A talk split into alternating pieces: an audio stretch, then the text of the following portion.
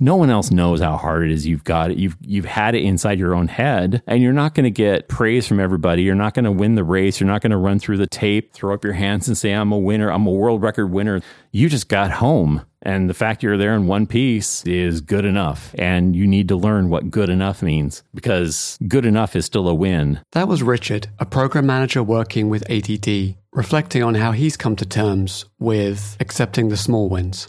In this episode of Silent Superheroes, we'll hear more from Richard about the push pull between his expectations for himself and what he can accomplish in reality. We'll hear about the guilt and the shame that he experiences when he feels like he's letting himself or other people down. We'll hear about the challenges of getting the medication he needs and his journey to acceptance and becoming okay with being good enough. Remember, Richard and I are talking about our personal experiences of living with mental illness. If you're considering a change to your treatment plan, please consult with a trained medical professional. My name's James Pratt. I'm the host of Silent Superheroes, and I'm really glad that you're here.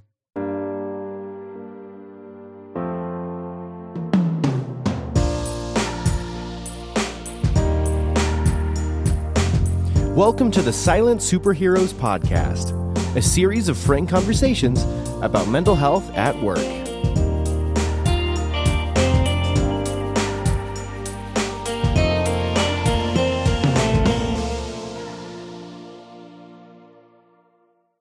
Uh, so, Richard, welcome to Silent Superheroes. Thank you. It's great to be here. So, maybe you could start by introducing yourself. You know, who are you? What do you do? Mm-hmm. And what are you here to talk about today? No problem. I am a 50 year old male. I have had problems for probably my whole life, but not diagnosed until much later. I have a wonderful wife. We don't have kids. We've always had pets. More to the po- more interestingly, in my current situation, I'm just getting over being a full time caregiver to my mom who mm-hmm. passed away last year. Yeah. I was a caregiver for four years. That's allowed me to also have introspection on impact of mental illness and Yeah. what it means to me, how others are impacted. Probably most interestingly is now that I'm uh, just about to enter the workforce, I'm hypersensitive to what is going on with my life. And I've had periods where my illness has exaggerated upon itself, especially just even in the last 24 hours. So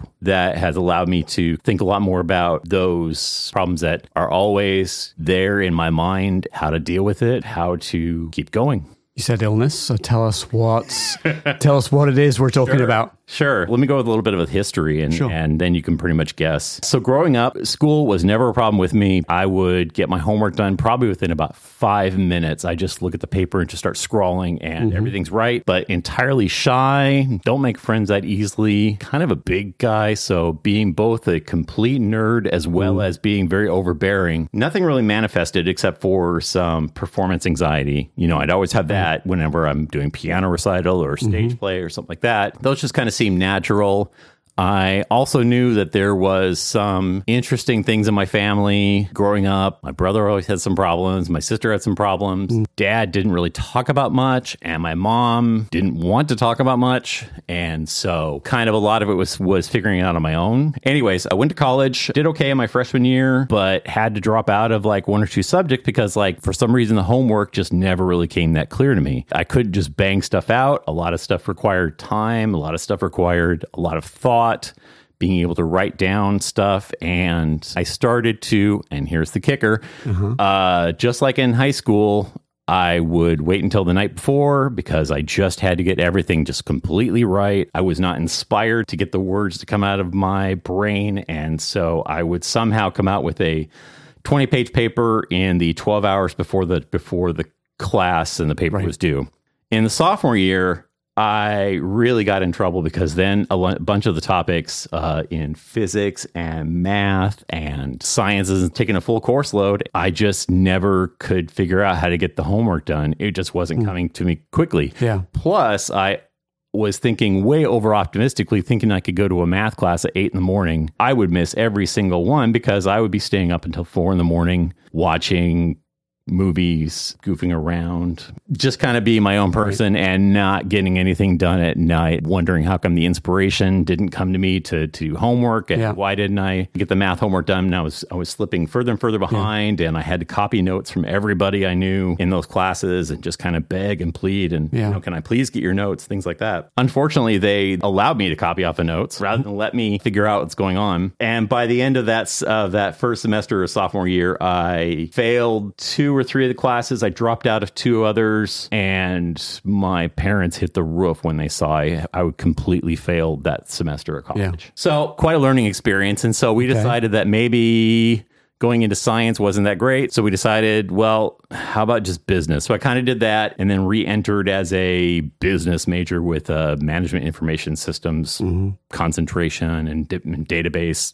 I did completely fine with that because the business stuff was extremely easy and accounting was something that just kind of came very quickly to me and I hmm. could be able to just bang out all this double entry accounting. Basically, as long as it was numbers related, then I was great. Just to keep everybody off their suspense. I've got raging ADD along with depression comorbidity and it's non-hyper comorbidity of ADD. So it's the inattentive type, I guess, because I was never hyper, except if there was something that I was super interested in when growing mm-hmm. up, I would just sink everything into that science fiction or anything riding my bike at 40 miles an hour Yeah. on the highway, things like that. You said, you know, like I found the accounting super easy. Was that because it was interesting to you? Just doing the simple adding, subtracting numbers mm. came so easily to me, and I could just bang that stuff out. And the other courses, like I said, English and history and Yeah. things like that, I could do with no problem because they're just facts and you just rattle them off. Yeah. And You got the sense of accomplishment. You know, I'm a good person because I can add and subtract all these numbers and keep track of this ledger or whatever. I'm not a good person, but I'm treading water. I'm floating on the top of the water and I'm not doing great. I don't have a, I haven't declared a major yet, but at least I'm not failing. In my mind, it's never that I'm a, I'm a success. It's that I'm not failing. You're not failing.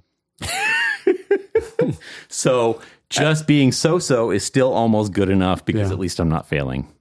So there were a lot of words in there ADD, comorbidity. So, you know, maybe you could just break down some of those things kind of to help people understand what does that mean? So I was listening to a speech on the way over, and they Mm. were basically saying how language can be misused by the larger populace, and Yeah. things like "I'm so OCD about my pencils on the desk," or "I can't keep my head on straight. I must be schizophrenic." And you know, their words kind of tossed aside, and you have to. Don't get angry about that Yeah. because they're not thinking about the clinical definition of, it. Of course, But- yeah. But with attention deficit disorder, I mean, you have the inability to willfully put your attention on anything, and it's more about what really interests you and fascinates you. And Mm-hmm. medically speaking, what you have is an underdeveloped frontal cortex of your brain right here, Mm-hmm. Yeah. just north of your forehead. And unfortunately, that executive center of the prefrontal Yeah. frontal cortex runs largely on dopamine. Mm. And so my brain just does not create enough dopamine nor epinephrine. And so only when you have intense or, you know, you're really interested in something, your brain starts firing off the dopamine. And then all of a sudden your executive center, you're able to think, you're able to plan, strategize, and you get that really exhilarated feeling because you're in the moment. And the other comorbidity was the depression part, which is Yep. the lack of serotonin in your Yep. brain. So when you get those situations and your your senses start to limit themselves and you get attached to the past and you're obsessing about the past or you think the future doesn't have much a very good outlook for Yep. yourself, then you just start to shut down and you know and and for myself, I had pretty bad period of that that just reminded me about everything that I have done or have not done since I'm between jobs. Bedtime, that is a thing I just can't force myself to do Got for it. some reason. I'll stay up until six in the morning when finally there's enough oomph behind it for me to think, wait, I don't want to be disconnected from society. I Yeah. don't want to be, I don't want to be an outcast. I better go to bed. And in my brain, I'm, I've got magical thinking, thinking that I can get this done if I, ju- and things will be much better if I get that Yeah. one thing done. And wait, Yeah. look what's over there. Oh, now I need to get two things done. Mm, that's a lot of stuff. Maybe I better distract myself for a little bit until I get in the mood to get that Yeah. one thing done. Hmm, Now it's morning and daylight's coming out. Oh, I need to give up and go to bed. And now I feel sad and because I did not accomplish anything that I wanted to get done. Mm-hmm. Right.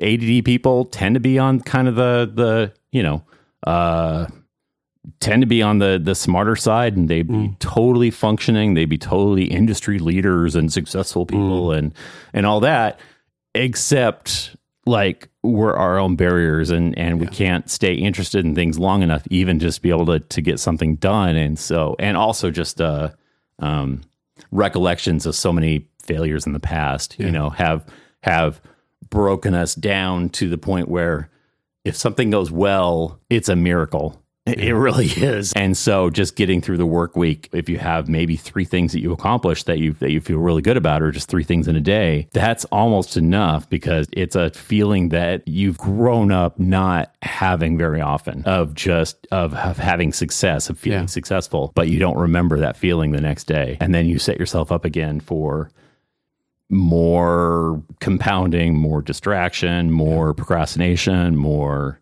Uh, I need to study this a little bit more before I actually get going on it. And I know once I'm motivated, I'll get it done in a half hour. You said earlier about how your brain lacks, or maybe doesn't completely lack, but just has insufficient levels of dopamine. yeah, You- but along with a lesser developed portion. So Yeah. that can actually happen. That's probably, uh, as I've read, probably 75% of ADD people have a lesser developed part of the brain and just mm. means it's just not as dense as other parts of their brain because Yeah. like i said as kind of a taller big guy i look at small people who are brilliant and i oh i just wanna because how are, how is this person able to think and be so brilliant and be so cunning and and likable and everything in the hmm. workplace and yet they're only five feet tall? And it basically is comes down to how compressed the brain is and how many wrinkles there are because it's the wrinkles in the brain that create the neuron connections. It's not Okay. the size of the brain it's how much of the brain is crammed into a small space.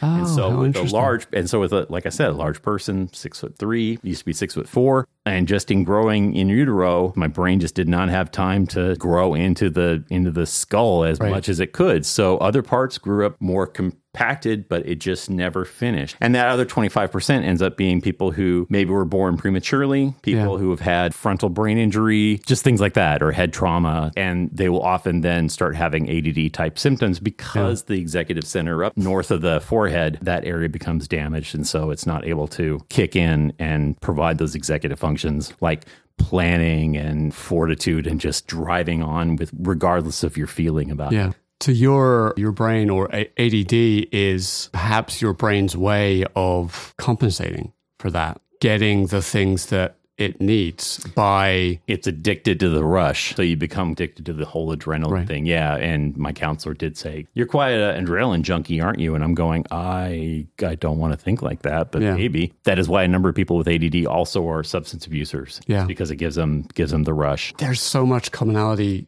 it seems between that and bipolar. Very common for bipolar Totally. people. And and that's why things like computer gaming is such a big deal for us because it's all about the rush and it's about saving the day and being the mm. hero and stuff like that. And so we get a big rush from that. That's rewarding and and especially to me, it provides a feeling that I don't get on a, on a frequent basis. So it makes it even more appealing. So I joke about Candy Crush being a dopamine factory. Have you ever played Candy Crush? No, totally, yeah. When I was listening to like a podcast years ago, they said basically around like level 25 or so, you hit the bridge and basically the game ramps up the difficulty by three times. And then you get to that bridge in the game, and then right about then is when is when the difficulty just cranks up. And Yeah. and you know, people would think, oh, it must be random. No, no, the game is constantly figuring what you need in order to get a small dopamine hit, or how it can disappoint you, or how it can set up the game so that you're not going to get a three in a row. It's thinking in the background about what to give you up at the top. It's not random. It's not anything like that. It's Yeah. it's trying to figure out how to string you along. When I came to edit this episode, I listened back to the recording and I noticed how much Richard and I jumped around during our conversation and would take sudden left turns. For example, one minute we're talking about Candy Crush, and then the next minute, somehow we're talking about dreaming in color. Do you see and do, do you dream in color or things like that? Strange thing, I don't dream. Maybe one dream a year. That I Wow. that I remember, and people tell me like, "Oh, you dream all the time." Yeah. Like, um, I, I guess I don't know how you know that because you're you not in my head. flushed it from your mind. Yeah. Yeah. You wake up refreshed, going like, huh?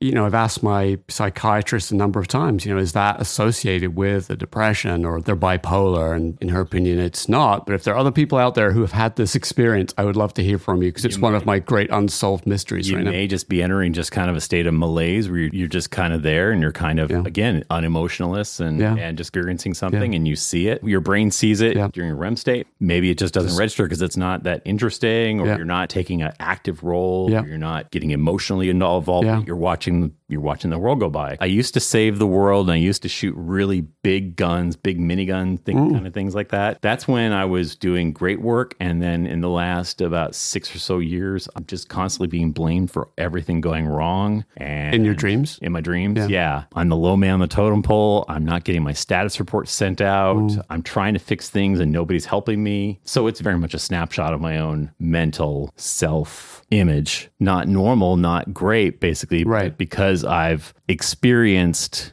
unhappiness with my own productivity, it's now manifesting as other people doing it to me too Hmm. in my head. And this starts to get into a lot of the guilt and shame that you read in that that Yeah. post that you did Yeah. a week ago on The the, on ADHD. Group. And my comment was, "What's he doing in my head? How does Yeah. he know about the guilt and the shame? Why is he? I want to skip ahead in the article, but it's just too frightening because now Yeah. it's now it's very real. And normally I would be skipping past in the in the article. Yeah. It was quite a long read, so it was very uncomfortable in many Yeah. ways. Yeah. But um, What was it that resonated so strongly with you from that article? the guilt and the shame. Guilt and the shame. just when he said that, and I've, I've read about other people, and my mom encouraged me to go start seeing a counselor when I was seeing her, and I would have these periods where I'm frustrated and I want to get back to work, and she goes like, "Well, you're doing such a good job at caregiving, you know, or caretaking me. Have mm. you thought about going into being nurse's aide?" I'm going like, "No, I'm a program manager. Even though I may not be great at it, it still pays okay. Yeah. So I don't want to be a nurse's Yeah. I don't want to go into healthcare like that aspect of it. I could see myself being a doctor because I can visualize in my head the eight years of college and Yeah. another four years of residency and, Yeah. and all that kind of stuff, the 12 years, and just, oh, And the, wait. and the TV hospital show adrenaline of someone getting, you know, carted in with some complex disease. and they seem so calm and self-aware and i want to be that that's what i want to be most of all is i want to mm. be somebody who's pretty happy with what they're doing and they're knowledgeable about it and everybody treats them with respect and that seems that seems like heaven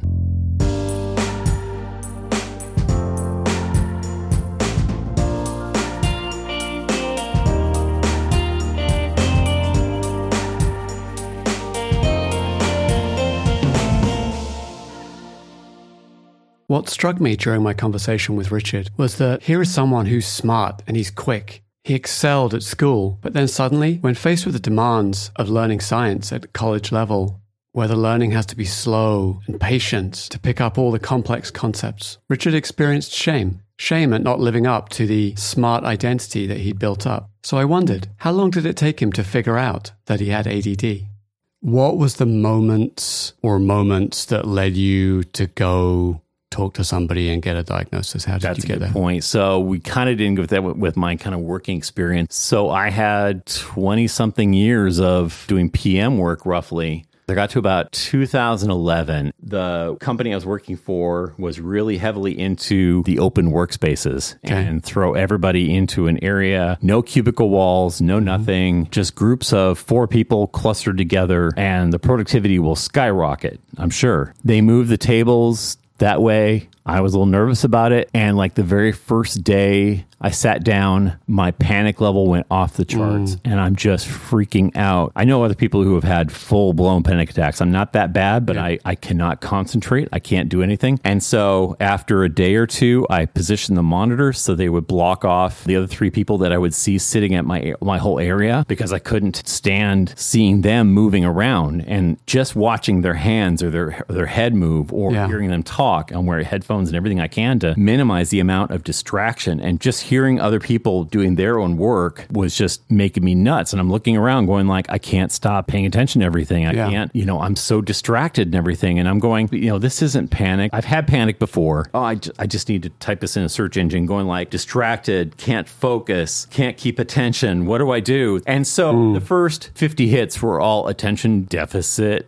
Right. hyperactive disorder. Yeah. And I'm going, I am not hyper. I'm one Yeah. of the calmest people I know. Yeah. I'm shy. I'm totally whatever. And here, take this simple 10 question test. Oh, okay. No. Okay. Yes, yes, yes, yes, yes, yes. No. Yes, yes. Right. Oh, we got 90%. Oh, that's hmm. bad. Okay, I'll try another one. This one looks a little different. Yes, yes, yes, yes, no, yes, yes, yes, no, yes, yes. Oh, okay. Try another one.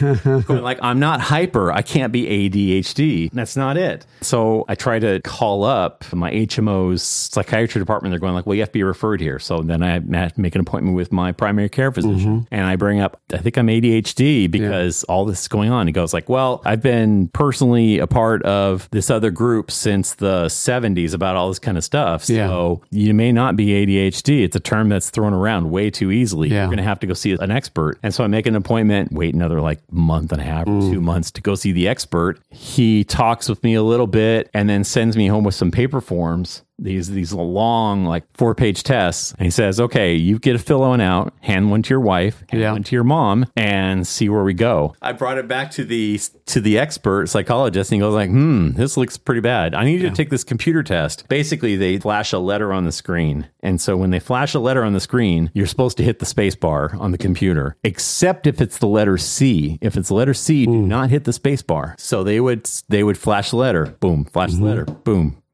boom, Yeah. boom, boom. In my mind, I start noticing that now we're getting faster. We're getting faster. Yeah. And then I blow through like one or two C's. Oh, shoot. You know, okay, Yeah. well, I'm still going to hit it as fast as I can Yeah. because I'm, I'm instructed to hit it as fast as I can. Yeah, yeah. I still blow through every C that I see. In my mind, I'm noticing, okay, they're getting farther and farther apart. You know, they're getting longer between each flashing of a letter, longer to a flashing of a letter, longer. Now it's getting shorter. Now it's getting shorter. And in my mind, I'm trying now to outthink what's the time that's being spent between the flashes of letters. And I'm Yeah. trying to guess it and I'm trying to get it as fast as I can. So I'm sitting there measuring in my mind. I'm making a game out of this whole thing. I'm not Yeah. I'm not watching for the letter. I'm watching for, for the time it takes between to flash each letters. And I blow through every single time where it, where it shows up a letter C. Yeah. And I'm still hitting the space bar Yeah. every letter. And he prints out the results going like, well, your reaction time's really good. That that means you're not distracted. I'm going like, no, I'm really into this, but it's not what you think. My brain is trying to think what's the spacing between the times. Yeah. I don't care what that letter is. I just need to hit that space bar. I am so distracted by everything going on that I don't even care what's on the screen. I'm trying to stay motivated by doing everything else except for doing what you're asking me to do. Yeah. I am so far above your level of, of what you think ADD is. And Right. this guy's like, oh, well, I guess you're ADD. And so he sends me off to a hmm. psychiatrist. And I'm going like, no, I know I'm ADD Right. now. yeah. Right. because I I've lived this just in this last five minutes, and so sends me off and, and we start really low at like 10 milligrams of Adderall. And after a month or two months, I come back. Maybe there's something I don't feel it. And it was even a struggle back then because at that point, the FDA and the DEA were clamping way down on Adderall and stuff because the abuse was really spiking up at Yeah. that point in early 2012. And I'm going, I need this drug. And so a pharmacist explained this to me at the beginning of the year. The FDA says, we're going to allocate so many doses of Adderall or Vyvanse or this other mm-hmm. drugs. They have this restriction, especially for like class two drugs that are addictive and everything else that has a red band on it. Yeah. And, you know, danger, don't take this drug. And so they set limits of like, this company can only produce 50 million tablets and this company can only produce 20 million or oh, whatever wow. conditions like ADD become better known, there's going to be more diagnoses. And so there's mm-hmm. going to be more demand for it, in Yeah. addition to all the people that may be abusing it. But there's also all these new cases that are now coming into the system. But there's still just this regulated amount of dosage that the companies are only allowed to produce Yeah. At the beginning of the year, it's okay, but even then, I still had problems finding a low dosage of Adderall, finding like 10 milligrams. And I only found like one pharmacy in a 10 mile radius that was even stocking that low of an amount. You know, when I come back to my psychiatrist going like, maybe I feel something, it's not there. I don't know what it is, what, Yeah. what it, what even was the effect I'm supposed to be feeling. And so she switches me over from Adderall over to Vyvanse. And so I'm going from a generic over to a name brand and the cost goes way up. And I get on a savings plan with the company that makes Vyvanse. And this is common amongst people. And especially if you take a name brand psychiatric drug, you know the expense can just get really outrageous. I start taking it and just start a new job and it kicks in and I'm going, wait a minute, I'm really getting clarity of thought. I'm able to listen in and everything else like this. And hmm. and they they prescribed me one pill per day. I was doing great until like about 2:30 and then I'm going like, wait, no, everything's starting to seep in again. Wait, it's the feeling's going away. What's Yeah. going on? What's going on? It was decided that I need to take two pills per day of Vyvanse.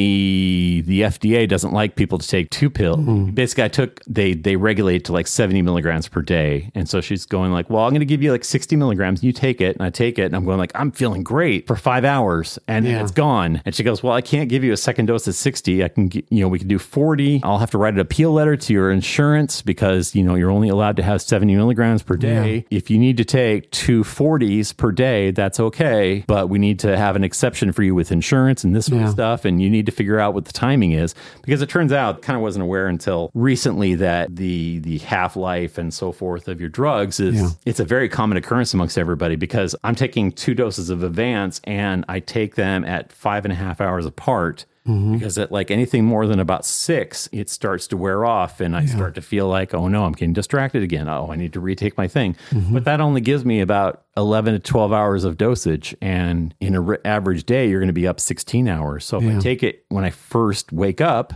I should be doing that because I wanted to get, when I get to work, I want to be functioning, I want to be firing and stuff like this. But I may only have enough just to, just to get me by until I drive home. And now mm. in the evening, I don't have any of that Vyvanse available. This is kind of the problem that you'll have, hmm. especially if your metabolism is metabolizing the, the drugs frequently or I drink a lot of water, it's a challenge after that 12 hours period to keep my life structured enough that I can be able to then get myself to get work done at night or maintain awareness of what time I need to go to bed or set limits for myself. Okay, I'm going to entertain myself with games for an hour and then I'll Yeah. stop at that one hour. But by then the drugs are gone. And so mm. now I'm solely dependent upon my all my skills and all my Yeah. coping methods and reminders. So you're And so I was um, going to say, and the second part of that is where people will say, "Oh, you know, it's it's possible to get addicted to the drug." What's what's addicting is the feeling of control of having a calm brain. I'm no longer the the random person. I'm no longer the I, people can count on me once again, and I feel affirmed, and I feel I feel good. so how are you doing right now? So we're recording this pretty late in the day. Because I had that whole depression fit earlier in the day. I didn't take any until afternoon, and then I took another dose like right when I walked into the door. Plus, I also have a caffeinated drink over sitting over here. So, Okay, got it. um, and that's one of the things with ADD people. Like you'll watch ADD people just guzzle down their Red Bull, and it doesn't affect us like anybody else. Yeah. It just affects us like, oh, I can think now. This is great. I feel Yeah. okay. So the difficulty I have on a name brand Yeah. like Vyvanse, because Adderall burns off way too fast now. So Vyvanse, the way it's patented is is inside the capsules are little beads, and those beads survive the stomach acid. And so the beads only break down when they get to your intestinal tract, as opposed to something like Adderall, which can break ah. down the stomach. And by the time it gets to your intestines where it will be absorbed, it's already gone. So it takes a much higher concentration. So the Vyvanse is great because it survives and, and more of it gets in your system, but it's still patented and it costs a lot more. And so, mm. for example, I'm paying 300 a month for my dosage for 240s per day, where on other healthcare plans, I would have paid as little as $10 a month, where the plan covers just about anything that's name brand or something like that.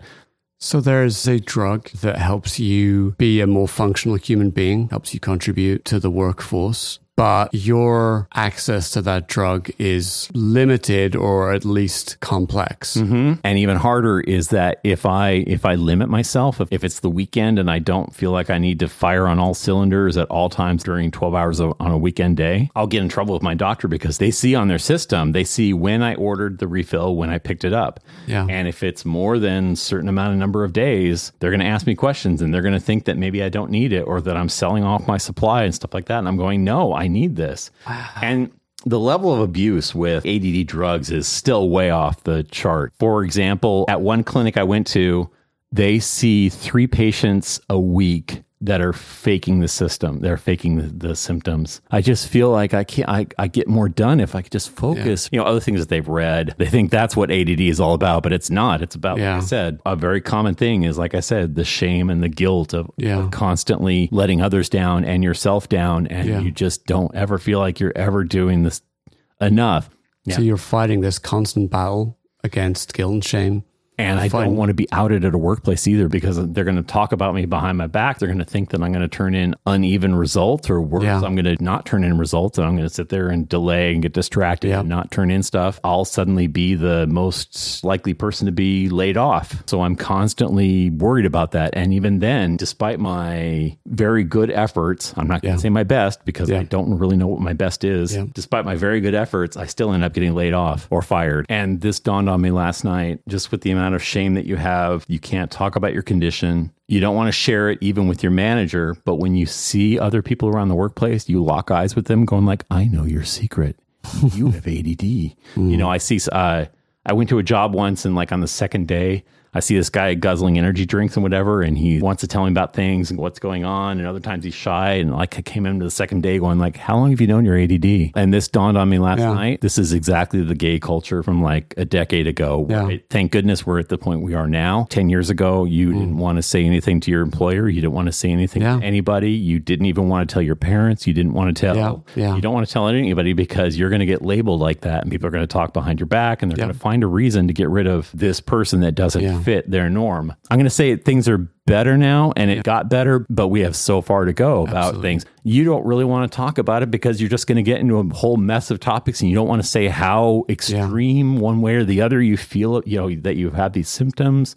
You can't help yourself. It's the way you're wired. And Yeah. so you're going to hear probably throughout James's podcast, all these are medical conditions. They're not made up in our heads. This is the mm-hmm. way our brains are wired. And like I mentioned a long time ago, mm-hmm. three quarters of the people with ADD have it from hereditary causes, mm-hmm. you know, developed in utero. But there's a quarter of people out there who end up through age and they just don't produce the dopamine in their brain like mm. they used to. And this is why, like, a lot of people go from childhood and then in, into adulthood when all of a mm. sudden the responsibilities get jacked way up. All of a sudden now it just exposed the person, but they were highly functioning in grade school and high school and all that because I'd go through all my homework mm. lickety split. You know, that's why we're all silent superheroes is because we can't talk about it. We, you know, we can find solace with each other because we all know what we're going through. We all see it with each other going like, oh my gosh, you've got that. And then even if you come out to that person going like, I've got ADD. Oh yeah, well, I've got bipolar. And we're going, oh my gosh, I don't know if I've got it as bad as you. And I can't, I don't mm-hmm. even want to speak to what problems you're having and go, Yeah. I feel sorry for you, but I don't know what to say because I Yeah. can't fix your problems. Yeah. I'm sorry. I guess we both just have to be quiet together and we just make an agreement never to bring it up again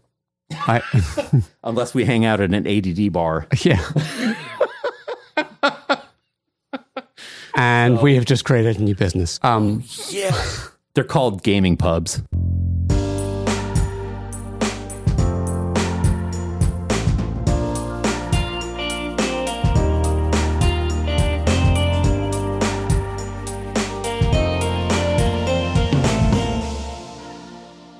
Many people get diagnosed with a mental illness when they realize, I don't think everyone feels this way.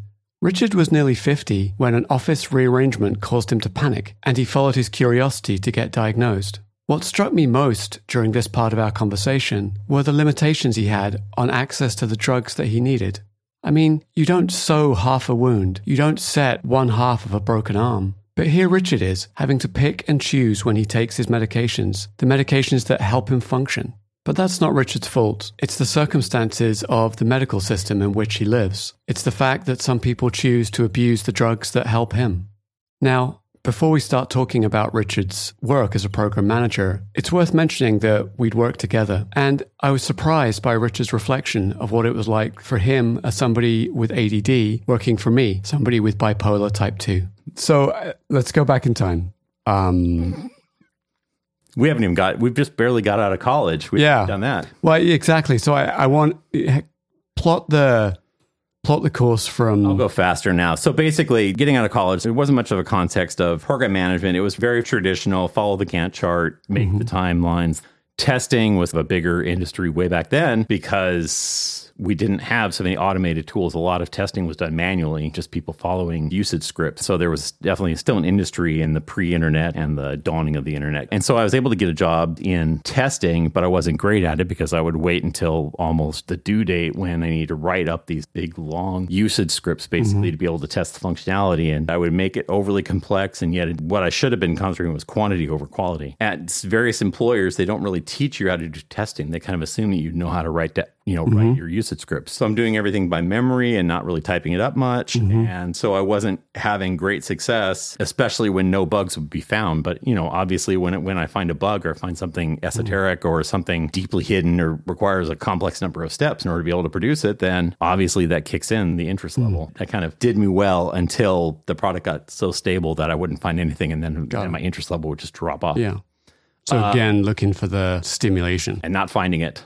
Eventually not finding it. Yeah. And so then I start branching out and I start trying to figure out how to make the job more complex or take on more responsibility to make myself more engaged. And I knew kind of what program management was because I see other people doing it and I'm going, that's what I want to do. I want to be the person who, who drives the bus. I want to, I want to be mm-hmm. the person who directs Yeah. where the thing's going to go because I know how I would want to see this change. It was just within four or five years after college of doing various testing jobs, getting fired, getting rehired, getting fired, getting rehired. And finally at another job, they were asking, well, what would it take for you to be happy and what would it take for you to stick around? I'm going, there's an open job right there of PM that that person left. I want to be that person. I know I do a great job. Hmm. And they took me on into that role. And I think I did a better job than other people did. And, and I was able to run things and I could be in charge of communications. That kind of stimulated all the right areas and, and just became a realization this is what I really want to do. And so with PM, then that lasted for another 10 years until I got hired on at Microsoft. But even then, I wasn't doing very well. And I'd even been fired by Microsoft already prior to that time. And basically, it was amazing if I'd even stayed employed one year. What would happen is that I would get so adept and in tune with everything going on. And then I dig myself deeper and deeper in responsibility when it was starting to take on too much. And uh, you needed a consistent voice as opposed to somebody who's just living on the adrenaline of Yeah. look at all this responsibility I have. Then I start missing the deadlines one Yeah. after another. And now I'm not producing all the specs I'm supposed to be, even though I'm responsible for like half the product. Yeah. And so I end up getting fired again. So I would like to offer you this kind of this this reflection. So you and I worked together a number of years ago. I was gonna I was gonna put that off because I was waiting for a twist. I didn't want to bring that up yet. So with both you and me being undiagnosed at that point, how did my manager with bipolar deal with his employee with raging ADD and depression? Thank you. That is a brilliant question. You didn't think about that? For one, I didn't know when you were diagnosed. So 2011. 2011. Okay, got it. So I my diagnosis was 2014, at least the the bipolar diagnosis. And you hit it well too. You didn't hit any of those marks. Good. So And so that not good.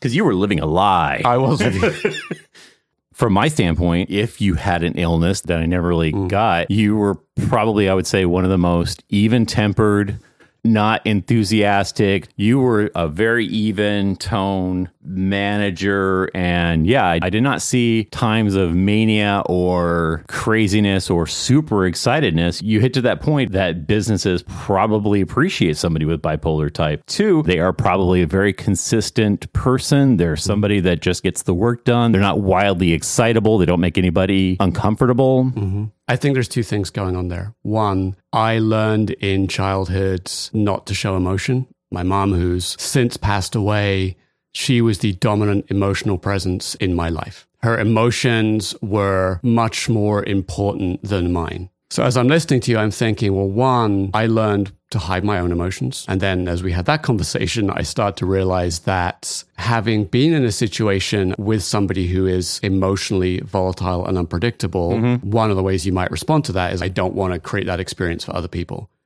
Codependency. yes. we can talk about that too if you want.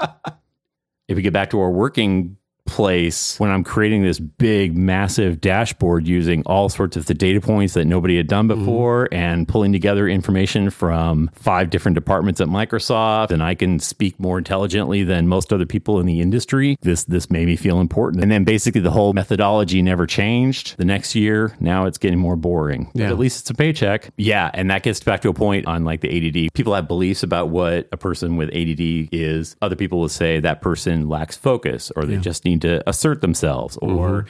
they're lazy Yeah. And so there was always this power of belief that I was incapable of doing good work when I say, "Oh, I'm going to get that done," and then I'm going to get this done a half hour later, and then I'm going to and then I'm going to drive across town in 15 minutes, and then I'm going to mm-hmm. get this done. That's another thing about ADD is that we're terrible at time. So, for example, if I need to drive somewhere from my house to somewhere else, and it is 15 miles away or something like that, and I say, "Oh, that'll take me 20 minutes," because at mm-hmm. freeway speeds it's 60 miles an hour, and therefore and that's so super unrealistic. And that's why that's why we're horrible at time estimation is because I've lived everything that I'm going to do or little snapshots of it. it. Goes like, okay, from there to there it's going to be 3 hours. There to there it's going to be 2 hours. Uh not accounting for like all the emails that I'm going to be answering, Yeah. all the disruptions and lunch. And so I'm thinking the best possible optimistic route because that's how it's mapped it in my mind. I just need enough adrenaline to keep me going that whole 8 hours.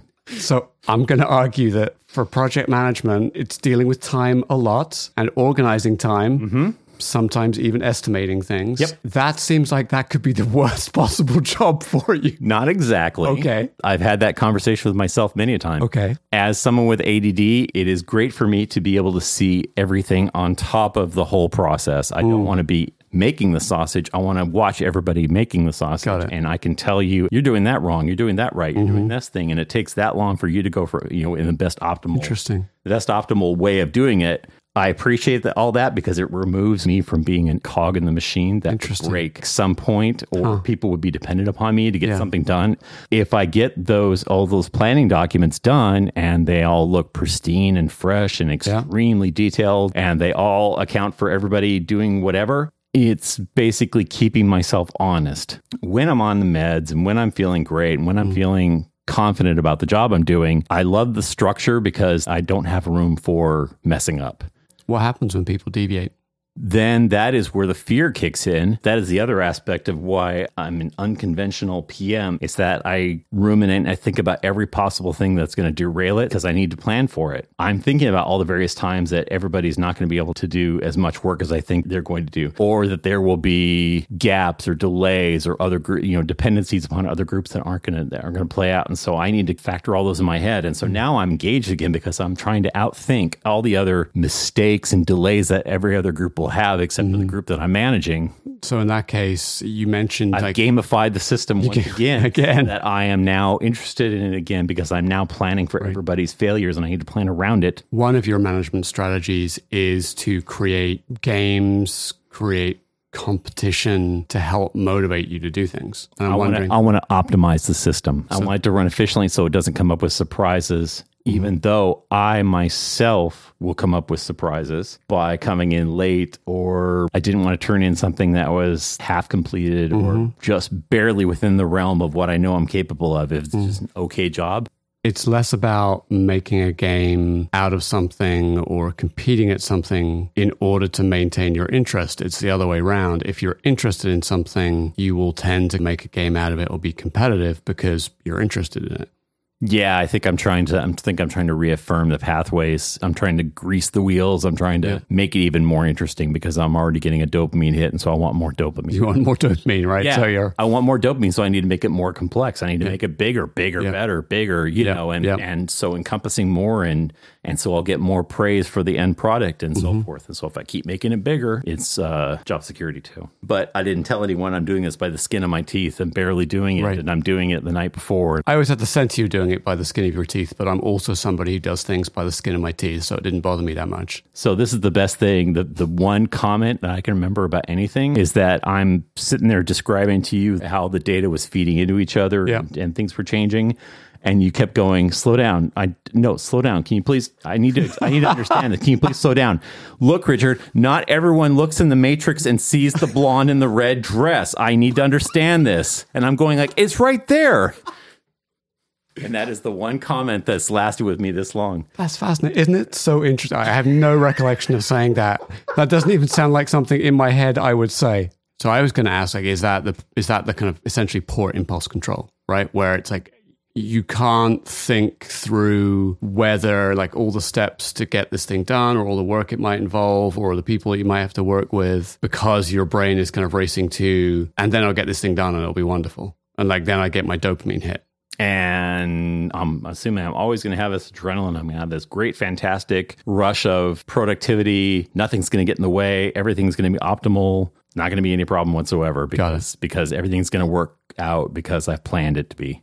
Then we'd be fantastic because we know how to get it done. It's just that we can't get it done to our own satisfaction and been beaten down so right. much that even accomplishing something feels strange and unfamiliar even getting through a week, like five days of working and getting everything done I wanted to, and people give me a pat on the back or just don't, but at least I didn't hear anything negative. The acceptance has actually been something that, that I've only started working on. And mm. that was something between me and my counselor. And, yeah. and he's just going, What if you just got it done barely, you know, or what yeah. if you just turned it in with good enough results to be okay. I've never been able to appreciate that my, uh, that's okay is probably great for most people we worked together on a product and a project that was essentially an impossible task. We had a very, very small team of people. It was unpredictable what we'd have to focus on at any given time because there was more work, you know, more problems than anyone could ever wish to deal with. The people around you weren't super organized and super disciplined. I'm just wondering if somehow you selected into that mayhem because it worked well for the way that your brain works. The the 5 years I was with that group were probably the most extraordinary because at one point there was 8 people on the team and around the end of my second year mm. there was only 2 people and we didn't even have a manager. Being the one person that was keeping the lights on in the group until they finally staffed it up again. Yeah, it felt like I'm the second most important person on this team. I am totally non-expendable.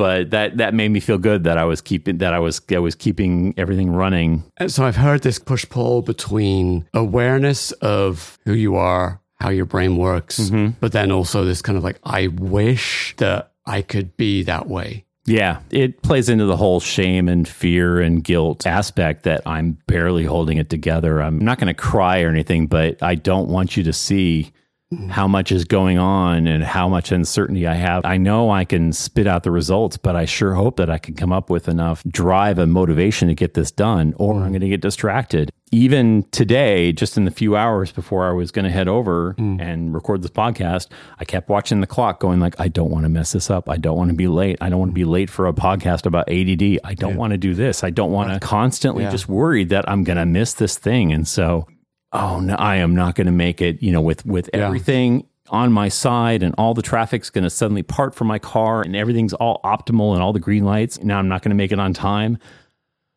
I feel like a failure. Yeah. I've I've let everyone down. I just should just call it off. But yeah. even then, I'm going to disappoint people even more. But at least I'm. But but I've already proved everybody right that I'm going to just not be able to make it because everybody had these doubts about me because of my past times of turning in something by the skin of my teeth. I barely got it done, and everybody's praising me on how good it is, and so therefore that must be the way I should be doing it because yeah. now I'm I'm able to produce such great results with all this adrenaline coursing through me. This is what gets probably to the to the whole central theme about your podcast is mm. that we're all just putting on a brave face, hoping no one sees what's really going on in our brain. And as long as you just get to the end of the day, you've done well, you've done yeah. good. So just give yourself a pat on the back. What is your superhero costume? I always see myself as the second, as the right hand man, as the unseen partner, as the guy who just who produced all the all the information and everything. The leader took the credit, but the leader knows that I'm the one who kind of right. produced all that, and that fed in well to our working relationship. Yeah, I would say as long as that person appreciated you mm. as you know as the the foundation for their success. So you want people to see you as Richard supports us. Richard helps us be successful. That's the costume, and that that's kind of I'm always trying to be helpful too, yeah. and that's the other thing too is I, I love the feedback when people say that I've really helped or made really made a difference. Because yeah, you can be told that your work is great, but you're not often told that you made a difference to somebody or they have a heartfelt appreciation for your effort.